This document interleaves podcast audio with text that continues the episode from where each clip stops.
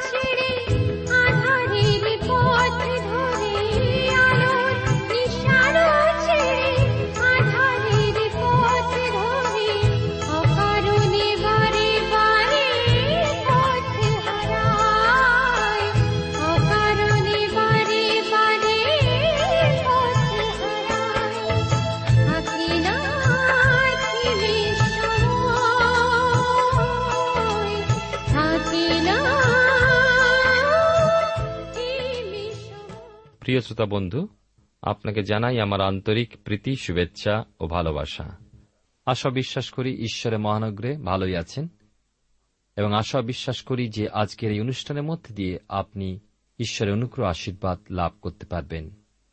এই অনুষ্ঠান শুনতে শুনতে আপনার মনে যদি কোনো প্রশ্ন আসে অথবা প্রভু যীশু সম্পর্কে আপনি আরও জানতে চান, তবে নিশ্চয়ই করে আমাদের লিখে জানান। আমাদের ঠিকানা Jibonbani, T WR India post box number এক ছয় নয় দুই পাঁচ, কলকাতা, সাত লক্ষ চৌত্রিশ। আবার বলছি, Jibonbani T WR India, post box number এক ছয় নয় দুই পাঁচ, কলকাতা, সাত শূন্য শূন্য শূন্য তিন চার। আপনি জীবনবাণীর অনুষ্ঠান শুনছেন। আর এই অনুষ্ঠানে আমরা ধারাবাহিক আলোচনায় আজকের নহিমীয় পুস্তকের আটের অধ্যায় সাত পদ থেকে আলোচনা করব। আমরা দেখেছি এবং আগেও বলেছি যে নহিমীয় খুব পাকা লোক ছিলেন। তিনি সমস্ত কিছু হিসাব করে সমস্ত সব ব্যবস্থা করে কাজ করতেন। তিনি পরিকল্পনা মাফিক কাজ করতেন। আর সেজন্য আমরা গত অনুষ্ঠানে দেখেছি যে শাস্ত্র পাঠ করবার জন্য তিনি কাঠের এক মঞ্চ তৈরি করেছিলেন এবং সেইখান থেকে বক্তৃতা দেবার জন্য ইসরা যাজককে তিনি আহ্বান জানিয়েছিলেন। এবং ইসরা যাজক পুস্তক হাতে নিয়ে উঠে দাঁড়ালেন এবং খুললেন, আর সঙ্গে সঙ্গে সমস্ত জনতা উঠে দাঁড়াল এবং তাদের ভক্তি, নৈবেদ্য, শ্রদ্ধা, ঈশ্বরের উদ্দেশ্যে তারা জানাল। আমরা আরও দেখতে পাই যে ঈশ্বর যাজকও প্রথমে ঈশ্বরকে ধন্যবাদ দিলেন, প্রার্থনা করলেন, আর সমস্ত লোক একসাথে আমেন আমেন বলে উঠলেন। তখনকার দিনে অ্যাম্পলিফায়ার মাইক্রোফোন, মেগাফোন, এসব তো কিছু ছিল না। তাই জনতার মাঝে মাঝে প্রায় তেরো জনের বেশি কিছু শিক্ষিত লোক দাঁড়িয়েছিলেন, যারা শাস্ত্রবাক্যের ব্যাখ্যা শুনিয়ে দিচ্ছিলেন। এইভাবে লোকে পবিত্র ব্যবস্থা পাঠ শুনল। শাস্ত্র পাঠ যা হল সুস্পষ্ট, তবুও প্রতিটি পাঠের পর পাঠক কিছুক্ষণ সময় নিচ্ছিলেন বা সময় দিচ্ছিলেন যেন মনোনীত লেবিয়েরা শ্রোতাদের কাছে আরও স্পষ্টরূপে বুঝিয়ে দিতে পারেন। আসুন আমরা সেই অংশটি পাঠ করি। আজকের আলোচনার বিষয়বস্তু নহিমীয় তার আটের অধ্যায় আমরা পাঠ করব সাত পদ থেকে। আর যেসুও বাণী সেরেবীয় জামিন, অক্কুব, সভ্যথয় হদিও মাসেও কলিট অশেরীয় জুসাবদ হানন, পলায় ও লেবিয়েরা লোকদিগকে ব্যবস্থা পুস্তকের অর্থ বুঝাইয়া দিল।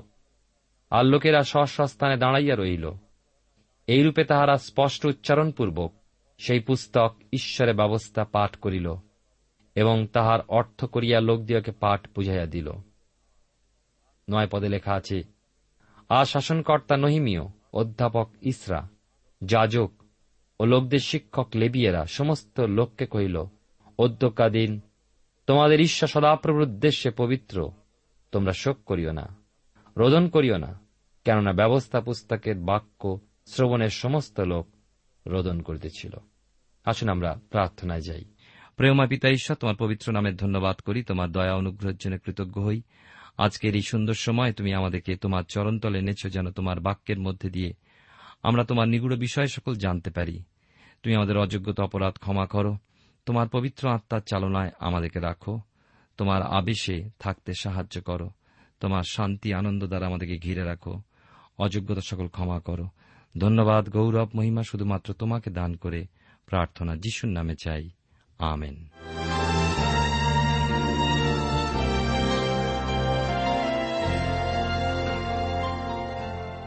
প্রিয় বন্ধু, আপনি জীবনবাণীর অনুষ্ঠান শুনছেন। আর এই অনুষ্ঠানে আমি আপনাদের কাছে নহিমীয় তার আটের অধ্যায় থেকে আলোচনা করছি। আমরা দেখি যে ব্যবস্থা পাঠ শুনে ইসরায়েলের প্রতিটি মানুষের মনে উপলব্ধি এল। যে প্রত্যেকেই পাপী। তাছাড়া তাদের জীবনে এই প্রথম ঈশ্বরের বাক্য শোনবার সুযোগ এসেছে। সত্তর বৎসর তারা বিদেশে ছিল বন্দী। সব মিলিয়ে এমন একটা অবস্থার সৃষ্টি হল, দেখা গেল সবাই কাঁদছে। কেউ পাপের উপলব্ধিতে, কেউ আনন্দে, যে সে নিজ কানে ঈশ্বরের ব্যবস্থার কথা শুনতে পেল। অদ্ভুত সেই দৃশ্য, অদ্ভুত সেই অবস্থা। প্রকৃতরূপে যদি আমরা অন্তর দিয়ে ঈশ্বরের বাক্য শুনি, শ্রবণ করি, ঈশ্বরের বাক্য আয়না স্বরূপ আমাদের হৃদয়ের নোংরা, কালি, লুকানো পাপ, অন্ধকারের বিষয়বস্তু যা মানুষ দেখতে পায় না, ঈশ্বরের বাক্য তা দেখিয়ে দেয়, আমাদের হৃদয় তা কথা বলে। পৃথিবীতে আর কোনো বিষয়বস্তু এমনভাবে কথা বলে না। তাই আমরা দেখতে পাই, ব্যক্তিগতভাবে তাদের হৃদয় ভেঙে গেল, তারা বুঝতে পারল তাদের দুর্বলতা, পাপ, অন্যায় ঈশ্বরের প্রতি তাদের বিরুদ্ধাচরণ দূরে চলে যাওয়ার জন্য তারা কেমনভাবে ঈশ্বরের হাতে শাস্তি পেয়েছিল। কিন্তু ঈশ্বরের দয়াতেই তারা আবার তাদের দেশে ফিরে এসেছে এবং তাদের সেই প্রিয় ঈশ্বরের বাক্য, সেই ব্যবস্থা তারা শোনবার সুযোগ পেয়েছে। দশ পদে লেখা আছে, আর তিনি তাহাদিওকে কহিলেন, যাও, পুষ্ট দ্রব্য ভোজন করো, মিষ্ট রস পান করো, এবং যাহার জন্য কিছু প্রস্তুত নাই তাহাকে অংশ পাঠাইয়া দাও। কারণ অধ্যকার দিন আমাদের প্রভুর উদ্দেশ্যে পবিত্র, তোমরা বিষণ্ন হইও না।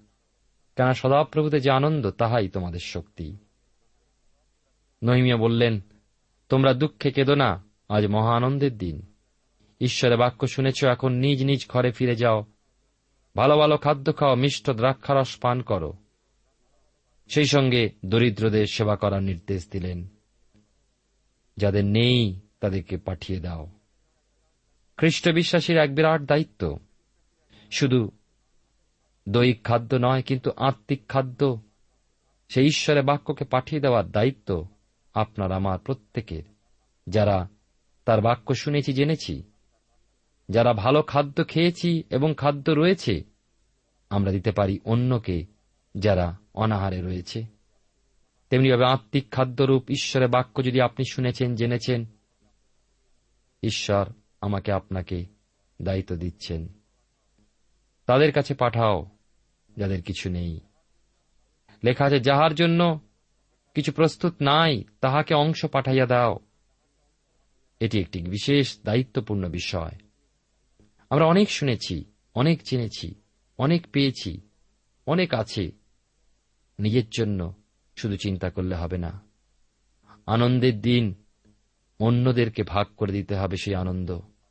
পৃথিবীতে আজকের অনেক মানুষ আছে, অনেক ব্যক্তি আছে, অনেক পরিবার আছে, অনেক দেশ আছে, যারা ঈশ্বরের বাক্যের সেই খাদ্য তারা লাভ করেননি, যারা জীবন এবং জীবনের উপচয় পাননি, যারা পবিত্র ঈশ্বরের সান্নিধ্য লাভ করতে পারেননি, যারা পবিত্র ঈশ্বরের নাম জানতে পারেননি, পরিত্রাণের উপায় জানে না। অনেক মানুষ আছে যারা প্রকৃত পাপ থেকে মুক্তির উপায় জানে না। ঈশ্বরকে কেমনভাবে আরাধনা করতে হয় তারা জানে না। সত্য ঈশ্বরের নাম তারা জানে না। প্রিয় ভাই ও বোন, প্রিয় শ্রোতা বন্ধু, আমার, আপনার দায়িত্ব। তাদের কাছে সেই প্রেমের বাণী, শান্তির বাণী, মুক্তির বাণী, জীবন বাণী, আশার বাণী তুলে ধরা। তাদের কাছে সেই শান্তির কথা জানিয়ে দেওয়া।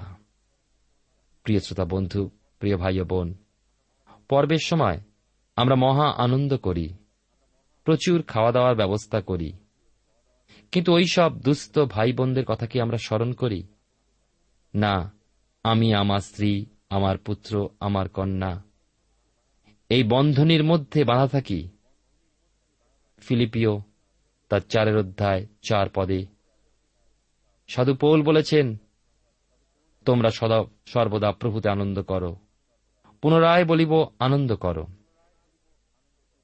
এখানে সেই কথাই নহিমিয়া বলছেন, তোমরা বিষণ্ন হইও না কেন সদাপ্রভুতে যে আনন্দ, তাহাই তোমাদের শক্তি।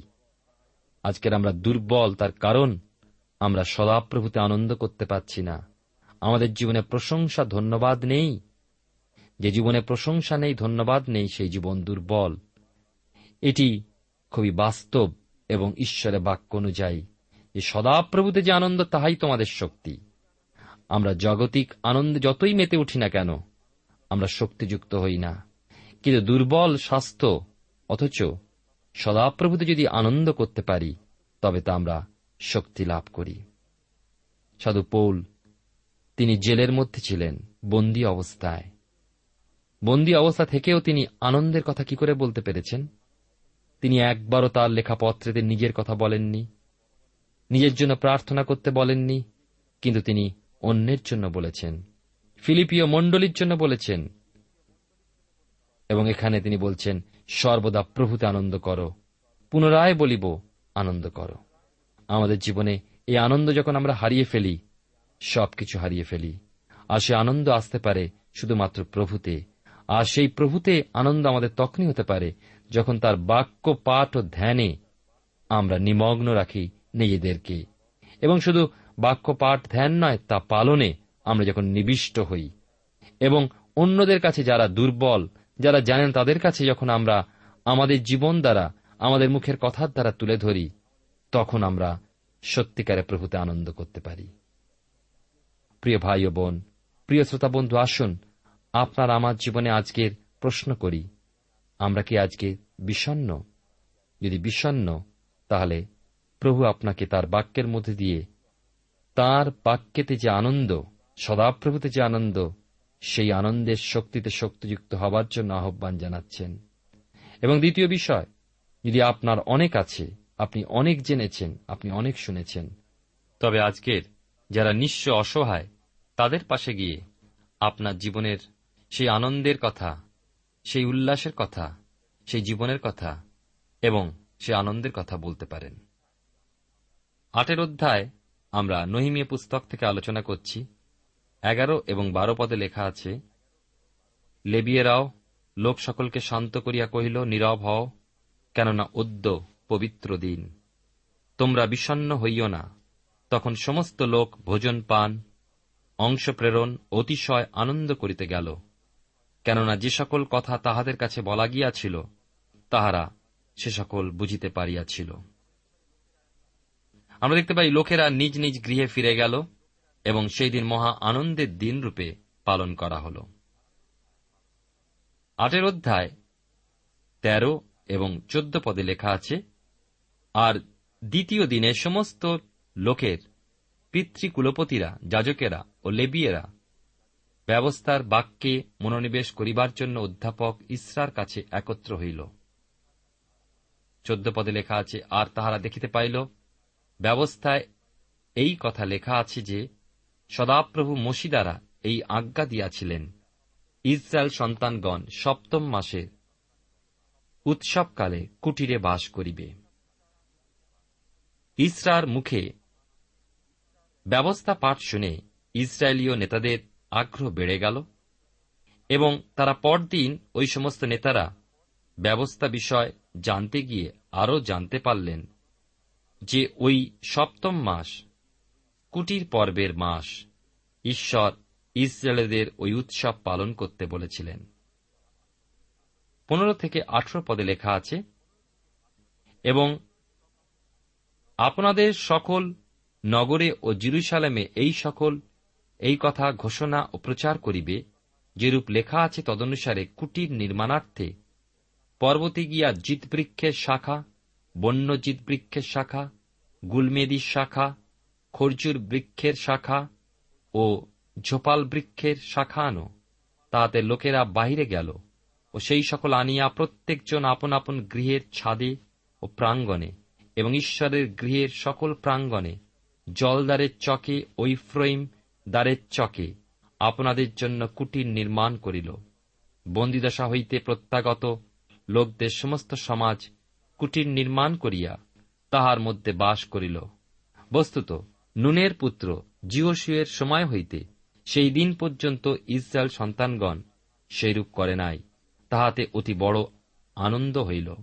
আর ইসরা প্রথম দিন হইতে শেষ দিন পর্যন্ত প্রতিদিন ঈশ্বরের ব্যবস্থা পুস্তক পাঠ করিলেন। আর লোকেরা সাত দিন পর্ব পালন করিল এবং বিধি অনুসারে অষ্টম দিনে উৎসব সভা হইল। আমরা দেখতে পাচ্ছি যে জিরুসালামের লোকেরা পর্বের অনুসন্ধান পেয়ে মহা আনন্দে এক সপ্তাহ কুটির উৎসব পালন করল। পথের ধারে জলদারের সামনে চকে নিজ নিজ বাড়ির ছাতে কুটির বানাল, আনন্দ করল এবং ইসরা প্রতিদিন শাস্ত্র পাঠ করতে থাকলেন। নুনের পুত্র জিওসুয়ের সময় থেকে নহিমিয়ের সময় পর্যন্ত প্রায় নশো বৎসর। কুটির নির্মাণ করে তার মধ্যে এক সপ্তাহ যাপন করার যে উৎসব, এরকমভাবে পালিত হয় নাই। ইসরায়েলেরা কুটির উৎসব রূপে দিনগুলি পালন করতেন কিন্তু কুটির বানাতেন না। কুটির পর্ব কিসের প্রতীক? তা হল, ইসরায়েল জাতি মিশর দেশের দাসত্ব থেকে মুক্ত হয়ে কনান দেশে যাত্রাকালে দীর্ঘ চল্লিশ বৎসর কাল প্রান্তরে যখন ভ্রমণ করেছিল, সেই সময় তারা কুটিরে বাস করত। সেই কথা স্মরণ করিয়ে দেওয়া হল ওই কুটির পর্ব। আমরা জানি, মসির নেতৃত্বে ইসরা জাতিকে সেই মিশর থেকে ঈশ্বর বার করে এনেছিলেন। তারপর প্রান্তরের মধ্যে চল্লিশ বৎসর তারা ঘুরেছিলেন এবং শেষ পর্যন্ত তারা কনান দেশে প্রবেশ করেছিলেন।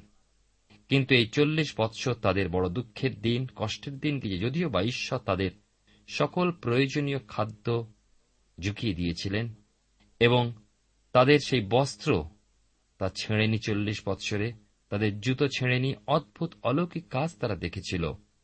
যেখানে জল ছিল না, ঈশ্বর তাদের জল দিয়েছিলেন, যেখানে খাদ্য ছিল না, সেখানে তাদেরকে খাদ্য দিয়েছিলেন, স্বর্গ থেকে মান্না দিয়েছিলেন, ভারই পাখি দিয়েছিলেন, রাত্রে গমনাগমনের জন্য বা বাসের জন্য তিনি মেঘস্তম্ভ, অগ্নিস্তম্ভ দিয়েছিলেন। দিনের বেলা রোদের হাত থেকে, কষ্ট থেকে রক্ষার জন্য তিনি মেঘস্তম্ভ দিয়েছিলেন।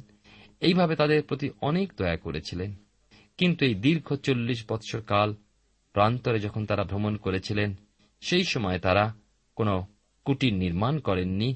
কিন্তু ছোট ছোট সেই কুটির, কুটিরে তারা বাস করত এবং তাদের সেই অবস্থা স্মরণ করিয়ে দেওয়ার জন্য এই কুটির পর্ব এবং সাত দিন কুটির পর্ব পালনের পর অষ্টম দিনে মহাসভা ও উৎসবের মধ্যে দিয়ে তাদের কুটির উৎসব শেষ হল। প্রিয় বন্ধু, আমাদের বিগত জীবনের পাপময় জীবনের দুঃখ, ব্যথা, অশান্তি ও যাতনাময় দিনগুলোর কথা কি কখনো আমরা স্মরণ করি? আমি কি ছিলাম? কেমন ছিলাম? যীশুখ্রিস্টকে জীবনে পেয়ে কেমন আছি? এটাই তো আমাদের জীবনের সাক্ষ্য। আমাদের জীবনের সাক্ষ্য দান করা বিশেষ প্রয়োজনীয় বিষয়। যে কথা আমরা দেখতে পাই, স্মরণ করিয়ে দেওয়া হয়েছে দশ পদে। যে অধ্যকার দিন আমাদের প্রভুর উদ্দেশ্যে পবিত্র, তোমরা বিষণ্ন হইও না কেন, সদাপ্রভুতে যে আনন্দ, তাহাই তোমাদের শক্তি, এবং যাহার জন্য কিছু প্রস্তুত নাই, তাহাকে অংশ পাঠাইয়া দাও। আমাদের বিগত জীবনের কথা যখন স্মরণ করি ইসরায়েল জাতির মতন চল্লিশ বৎসর আমাদের জীবনে দুঃখ, ব্যথা এবং পাপময় জীবনে আমরা আশাহীনভাবে চলেছিলাম। আমাদের কোনো আশা ছিল না। কিন্তু ঈশ্বর তার দয়া গুণে তার পুত্র খ্রিস্ট যিশুর মধ্যে দিয়ে আমাদের প্রতি দয়া করেছেন। তিনি তার পুত্রকে প্রেরণ করেছিলেন তার প্রায়শ্চিতজনক মৃত্যু দ্বারা, তার প্রায়শ্চিতজনক রক্ত দ্বারা আমরা সকল পাপের ক্ষমা পাই। আমাদের মোচন হয়। প্রিয় শ্রোতা বন্ধু, আসুন সেই ঈশ্বরের দয়া, করুণার কথা স্মরণ করে এবং আমাদের জীবনের অবাধ্যতা, অক্ষমতার কথা স্মরণ করে কৃতজ্ঞ ঈশ্বরের চরণতলে। আনন্দিত হই কারণা লেখা আছে, বন্দিদশা হইতে প্রত্যাগত লোকদের সমস্ত সমাজ কুটির নির্মাণ করিয়া তাহার মধ্যে বাস করিল। বস্তুত নুনের পুত্র জিওসিয়ের সময়তে সেই দিন পর্যন্ত ইসরায়েল সন্তানগণ সেরূপ করে নাই। তাহাতে অতি বড় আনন্দ হইল। আর ইসরা প্রথম দিন হইতে শেষ দিন পর্যন্ত প্রতিদিন ঈশ্বরের ব্যবস্থা পুস্তক পাঠ করিলেন। আনন্দ, কারণ তারা স্মরণ করে বুঝতে পেরেছিল তাদের জীবনের অসফলতা, অক্ষমতা এবং অন্যদিকে ঈশ্বরের অনুগ্রহ, দয়া, করুণা। কেমনভাবে ঈশ্বর তাদেরকে শুধু সেই চল্লিশটি বৎসর নয়, কিন্তু তারপর, দিনের পর দিন, বৎসরের পর বৎসর, বিশেষ করে সত্তর বৎসর বাবিলনীয় বন্দিত্বের মধ্যে তাদের রক্ষা করে আবার ফিরিয়ে এনেছেন। এবং এই আনন্দের মধ্যে তারা ঈশ্বরের বাক্যকে তাদের কেন্দ্রবিন্দুতে রেখেছিল। তাদের জীবনের মধ্যমণি করেছিল। প্রতিদিন ইসরা ঈশ্বরের বাক্য ব্যবস্থা পুস্তক পাঠ করলেন। প্রিয় শ্রোতা বন্ধু, আমাদের জীবনের সকল আনন্দ, দুঃখ, কষ্ট, ব্যথা, বেদনা, আমাদের রোগ যাতনা, সকল কিছুর মাঝে যদি তাঁর বাক্য থাকে, সেই বাক্য আমাদেরকে বিজয় দান করে। সেই বাক্য আমাদের জীবনে বিশেষ প্রয়োজন। আসুন, খ্রিস্টের হাতে সমর্পিত হই, তার বাক্যকে আমাদের জীবনের সম্মান অধিকার দান করি।